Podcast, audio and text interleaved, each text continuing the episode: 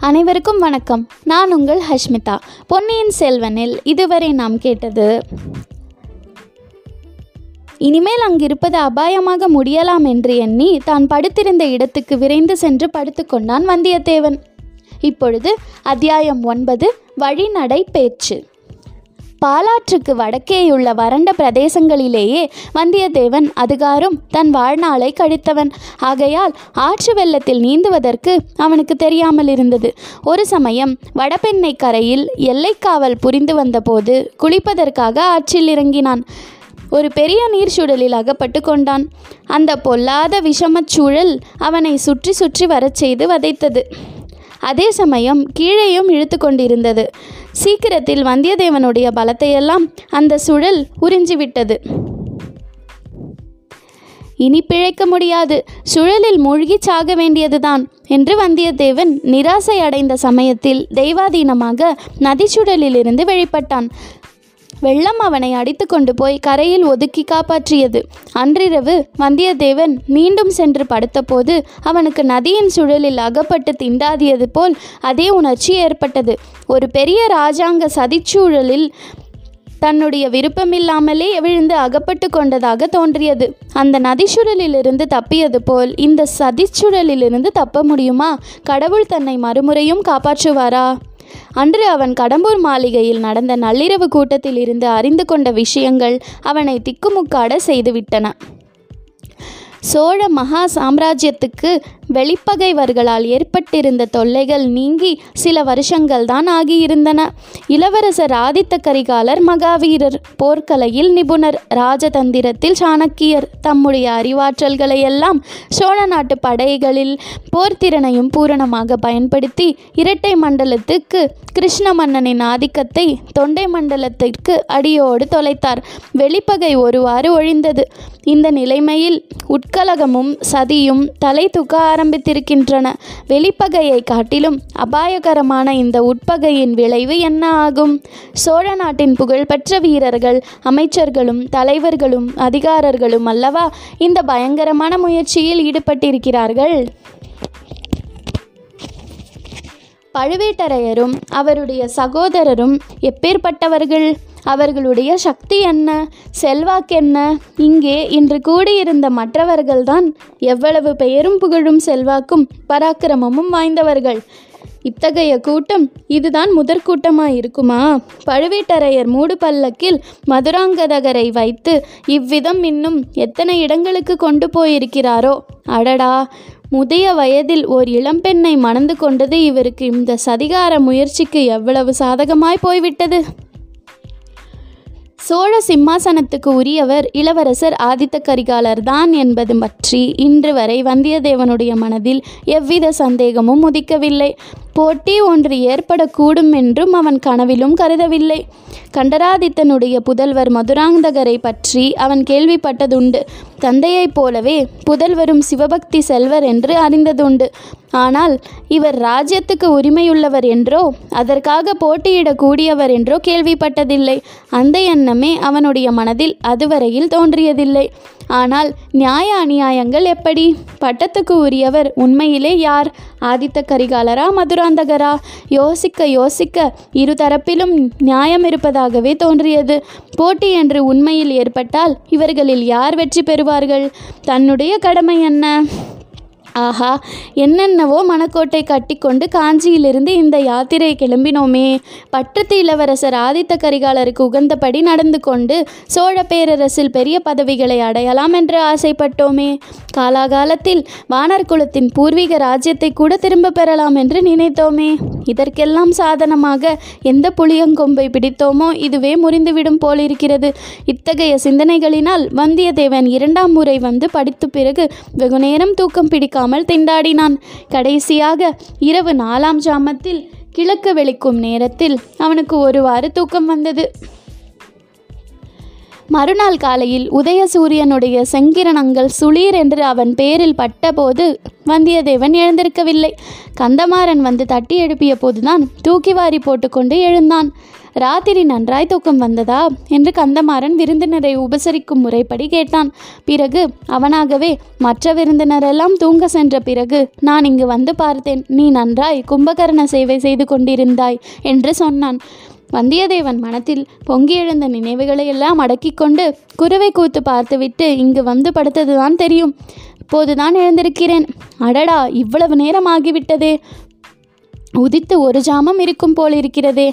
உடனே நான் கிளம்ப வேண்டும். கந்தமாரா குதிரையை ஆயத்தம் பண்ணும்படி உன் வேலைக்காரர்களுக்கு கட்டளையிடு என்றான். அழகா இருக்கிறது. அதற்குள்ளே நீ பொருட்படுவதாவது என்ன அவசரம்? பத்து நாளாவது இங்கே தங்கிவிட்டு தான் போக வேண்டும் என்றான் கந்தமாறன். இல்லை அப்பனே தஞ்சாவூரில் என் மாமனுக்கு உடம்பு செவ்வையாக இல்லை. பிழைப்பதே துர்லபம் என்று செய்தி வந்தது. ஆகையால் சீக்கிரத்தில் அவரை போய் பார்க்க வேண்டும். உடனே புறப்பட வேண்டும் என்று ஒரே போடாக போட்டான் வல்லவரையன். அப்படியானால் திரும்பி வரும் போதாவது இங்கே சில நாட்கள் கட்டாயம் தாமதிக்க வேண்டும். அதற்கென்ன? அப்போது பார்த்து கொள்ளலாம். இப்போது நான் புறப்படுவதற்கு விடை கொடு. அவ்வளவு அவசரப்படாதே. காலை உணவு அருந்துவிட்டு புறப்படலாம். நானும் உன்னுடன் கொள்ளிட நதி வரையில் வருகிறேன். அது எப்படி முடியும்? யார் யாரோ பெரிய பெரிய விருந்தாளிகள் உன் வீட்டிற்கு வந்திருக்கிறார்கள். அவர்களை விட்டுவிட்டு உன்னை விட பெரிய விருந்தாளி எனக்கு யாரும் இல்லை என்று கூறிய கந்தமாரவேல் சட்டென்று நிறுத்தி கொண்டான். வந்தவர்கள் பெரிய விருந்தாளிகள் தான். ஆனால் அவர்களை கவனித்துக் கொள்ள என் தந்தை இருக்கிறார். அரண்மனை அதிரி அதிகாரிகளும் இருக்கிறார்கள். உன்னோடு நேற்று ராத்திரி கூட நான் அதிக நேரம் பேசவில்லை. வழிநடையிலாவது சிறிது நேரம் உன்னோடு சல்லாபம் செய்தால்தான் என் மனம் நிம்மதியடையும் அவசியம் கொள்ளிடக்கரை வரையில் வந்தே தீருவேன் என்றான். எனக்கு ஆட்சேபம் ஒன்றுமில்லை. உன் இஷ்டம் உன் சௌகரியம் என்றான் வந்தியத்தேவன் ஒரு நாழிகை நேரத்துக்கு பிறகு இரு நண்பர்களும் இரு குதிரைகளில் ஏறி சம்புவரையர் மாளிகையிலிருந்து புறப்பட்டு சென்றார்கள். குதிரைகள் மெதுவாகவே சென்றன. பிரயாணம் இன்பம் இன்பகரமாய் இருந்தது. மேல்காற்று சாழை புழுதியை வாரி அடிக்கடி அவர்கள் மேல் இறைத்ததை கூட அந்த நண்பர்கள் பொருட்படுத்தவில்லை. பழைய ஞாபகங்களை பற்றிய பேச்சில் அவ்வளவாக மனத்தை பறிகொடுத்திருந்தார்கள். சிறிது நேரத்துக்கெல்லாம் வந்தியத்தேவன் கூறினான் கந்தமாறா உன் வீட்டில் ஒரே ஒரு இரவு தான் தங்கினாலும் அது எனக்கு எவ்வளவோ பயனுள்ளதாயிருந்தது. ஆனால் ஒரே ஒரு ஏமாற்றம் உன் சகோதரியை பற்றி வடபெண்ணை நதிக்கரையில் என்னவெல்லாமோ வர்ணனை செய்து கொண்டிருந்தாய். அவளை நன்றாய் பார்க்க கூட முடியவில்லை. உன் அன்னைக்கு பின்னால் ஒளிந்து கொண்டு அவள் எட்டி பார்த்தபோது அவள் முகத்தில் எட்டில் ஒரு பங்குதான் நான் தெரிந்தது. நாணமும் மடமும் பெண்களுக்கு இருக்க வேண்டியதை விட உன் தங்கையிடம் சற்று அதிகமாகவே இருக்கிறது. கந்தமாறனுடைய வாயும் உதடுகளும் ஏதோ சொல்வதற்கு துடித்தன. ஆனால் வார்த்தை ஒன்றும் உருவாக வரவில்லை. ஆயினும் பாதகமில்லை நீதான் நான் திரும்பி வரும்போது சில நாள் உன் வீட்டில் தங்க வேண்டும் என்று சொல்கிறாயே அப்போது பார்த்து பேசிக்கொண்டால் போகிறது. அதற்குள் உன் தங்கையின் கூச்சமும் கொஞ்சம் நீங்க விடலாம் அல்லவா? கந்தமாறா உன் சகோதரியின் பெயர் என்னவென்று சொன்னாய்? மணிமேகலை. அடடா என்ன இனிமையான பெயர். பெயரைப் போலவே அழகும் குணமும் இருந்துவிட்டால் கந்தமாறன் குறுக்கிட்டு நண்பா உன்னை ஒன்று வேண்டி கேட்டுக்கொள்கிறேன். என் தங்கையை நீ மறந்துவிடு. அவளை பற்றி நான் சொன்னதையெல்லாம் மறந்துவிடு. அவள் பேச்சையே எடுக்காதே என்றான். இது என்ன கந்தமாறா? ஒரே தலைகீழ் மாறுதலாயிருக்கிறதே நேற்று இரவு கூட உன் வீட்டுக்கு நான் மருமகனாய் வரப்போவதை பற்றி ஜாடையாக சொன்னாயே. அவ்விதம் நான் சொன்னது உண்மைதான். ஆனால் பிறகு வேறு நிலைமை ஏற்பட்டுவிட்டது.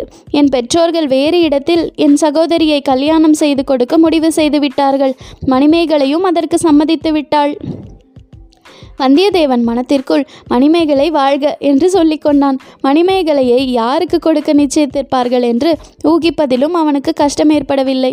மூடு பல்லக்கிலிருந்து வெளிப்பட்ட இளவரசர் மதுராந்தகருக்கு தான் நிச்சயத்திருப்பார்கள். மதுராந்தகருடைய கட்சிக்கு பலம் தேட இப்படியெல்லாம் உறவுகளை எல்லாம் ஏற்பாடுகிற ஏற்படுத்துகிறார்களா பழுவேட்டரையர் பொல்லாத கெட்டிக்காரர்தான். ஆஹா நேற்று ராத்திரி வந்திருந்த பணக்கார விருந்தாளிகளில் ஒருவரை மாப்பிள்ளையாக திட்டம் செய்தீர்களாக்கும். கந்தமாறா இதில் எனக்கு வியப்பும் இல்லை ஏமாற்றமும் இல்லை ஒரு மாதிரி நான் எதிர்பார்த்ததுதான். எதிர்பார்த்தாயா? அது எப்படி? என்னைப்போல் ஏழை அனாதைக்கு யார் பெண்ணை கொடுப்பார்கள்? ஊரும் வீடும் இல்லாதவனை எந்த பெண் மணந்து கொள்ள இணங்குவாள்?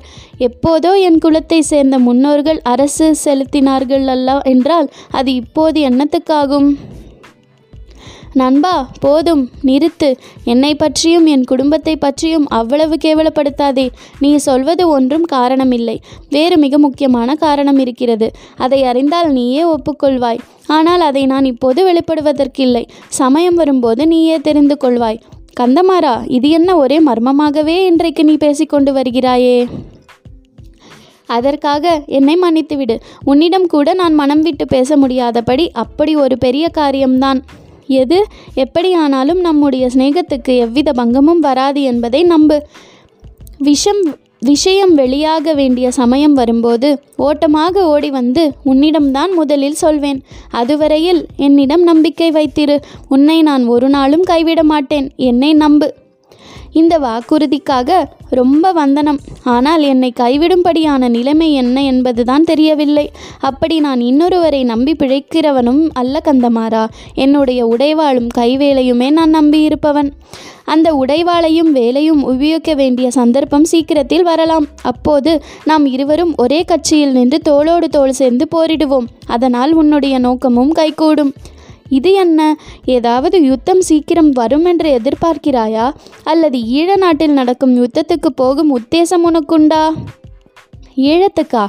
ஈழத்தில் நடக்கும் அழகான யுத்தத்தை பற்றி கேட்டால் நீ ஆச்சரியப்பட்டு போவாய். ஈழத்தில் உள்ள நம் வீரர்களுக்காக சோழ நாட்டிலிருந்து அரிசியும் மற்ற உணவுப் பொருள்களும் போக வேண்டுமாம். வெட்க கேடு.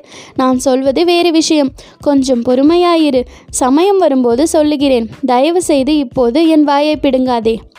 சரி சரி. உனக்கு விருப்பம் இல்லை என்றால் ஒன்றும் சொல்ல வேண்டாம். வாயை கூட திறக்க வேண்டாம். அதோ கொள்ளிடமும் தெரிகிறது என்றான் வந்தியத்தேவன். உண்மையில் சற்று தூரத்தில் கொள்ளிட பெருநதியின் வெள்ளம் தெரிந்தது. சில நிமிஷ நேரத்தில் நண்பர்கள் நதிக்கரையை அடைந்தார்கள். ஆடிப்புதி பிரவாகம் அந்த மா மாநதியின் கரை புரண்டு சென்று மறுக்கரை வெகு தூரத்தில் இருப்பதாக தோன்றியது. மறுக்கரையில் உள்ள மரங்கள் சிறிய செடிகளைப் போலிருந்தன. செக்க சிவந்த பெருநீர் வெள்ளம் சுழிகளும் சுழல்களுமாக வட்ட வடிவ கோலங்கள் போட்டுக்கொண்டு கொம்மாளம் அடித்து கொண்டு கரையை உடைக்க பிரயத்தனம் செய்து கொண்டு ஹோ என்று இறைந்து கொண்டு கீழ்க்கடலை நோக்கி அடித்து மோதிக்கொண்டு விரைந்து சென்ற காட்சியை வந்தியத்தேவன் பார்த்து பிரமித்து நின்றான். தோணித்துறையில் ஓடம் ஒன்று நின்றது. ஓடந்தள்ளுவோர் இருவர் கையில் நீண்ட கோல்களுடன் ஆயத்தமாய் இருந்தார்கள். படகில் ஒரு மனிதர் ஏற்கனவே ஏறியிருந்தார். அவரை பார்த்தால் பெரிய சிவபக்த சிகாமணி என்று தோன்றியது. கரையில் வந்து கொண்டிருந்தவர்களை பார்த்து சாமி படகில் வரப்போகிறார்களா? என்று படகோட்டிகளில் ஒருவன் கேட்டான். ஆம் இவர் வரப்போகிறார். கொஞ்சம் படகை நிறுத்து என்றான் கந்தமாறன். இரு நண்பர்களும் குதிரை மீதிருந்து கீழே குதித்தார்கள். யோசனை இல்லாமல் வந்துவிட்டேனே. இந்த குதிரையை என்ன செய்வது? படகில் ஏற்ற முடியுமா? என்று வந்தியத்தேவன் கேட்டான். தேவையில்லை. நம்மை தொடர்ந்து இதோ இரண்டு ஆட்கள் வந்திருக்கிறார்கள். ஒருவன் உன் குதிரையை எங்கிருந்து கடம்பூருக்கு இட்டு வருவான். இன்னொருவன் உன்னுடன் படகில் ஏறி வந்து அக்கறையில் உனக்கு வேறு குதிரை சம்பாதித்து கொடுப்பான் என்றான் கந்தமாறன். ஆஹா எவ்வளவு முன் யோசனை. நீ அல்லவா உண்மை நண்பன் என்றான் வந்தியத்தேவன். பாலாற்றையும் பெண்ணையாற்றையும் போலத்தான் கொள்ளிடத்தை பற்றி நீ நினைத்திருப்பாய். இதில் குதிரையை கொண்டு போக முடியாது என்று நீ எண்ணி இருக்க மாட்டாய். ஆமாம் அவ்விதம் உங்கள் சோழ நாட்டு நதிவை பற்றி அலட்சியமாய் நினைத்ததற்கு மன்னித்துவிடு அப்பப்பா இது என்ன ஆறு? இது என்ன வெள்ளம்? சமுத்திரம் போலல்லவா பொங்கி வருகிறது? இரு நண்பர்களும் ஒருவரையொருவர் தழுவிக்கொண்டு விடை பெற்று கொண்டார்கள். வந்தியத்தேவன் நதிக்கரையோரமாக சென்று படகில் ஏறினான். கந்தமாறனுடன் வந்த ஆட்களில் ஒருவனும் ஏறிக்கொண்டான் படகு புறப்படுவதற்கு சித்தமாயிருந்தது. ஓடக்காரர்கள் கோல் போட ஆரம்பித்தார்கள். திடீரென்று கொஞ்ச தூரத்தில் இருந்து நிறுத்து நிறுத்து படகை நிறுத்து என்று ஒரு குரல் கேட்டது. ஓடக்காரர்கள் கோல் போடாமல் கொஞ்சம் தயங்கி நின்றார்கள். கூவிக்கொண்டு ஓடி வந்தவன் அதிவிரைவில் கரைக்கருகில் வந்து சேர்ந்தான். முதற் பார்வையிலேயே அவன் யார் என்பது வந்தியத்தேவனுக்கு தெரிந்து போயிற்று. அவன் ஆழியா ஆழ்வார்க்கடியான் நம்பிதான். வருகிறவர் வைஷ்ணவர் என்பதை அறிந்ததும் படகில் இருந்த சைவர் விடு படகை விடு. அந்த பாஷாண்டியுடன் நான் படகில் வர மாட்டேன் அவன் அடுத்த படகில் வரட்டும் என்றார். ஆனால் வந்தியத்தேவன் ஓடக்காரர்களை பார்த்து கொஞ்சம் பொறுங்கள் அவரும் வரட்டும். படகில் நிறைய இடம் இருக்கிறதே. ஏற்றிக்கொண்டு போகலாம் என்றார். ஆழ்வார்க்கடியானிடமிருந்து நேற்றிரவு நிகழ்ச்சிகளை பற்றி பல விஷயங்களை கேட்டு தெரிந்து கொள்ள வந்தியத்தேவன் விரும்பினான். தொடர்ந்து கேளுங்கள். நன்றி வணக்கம்.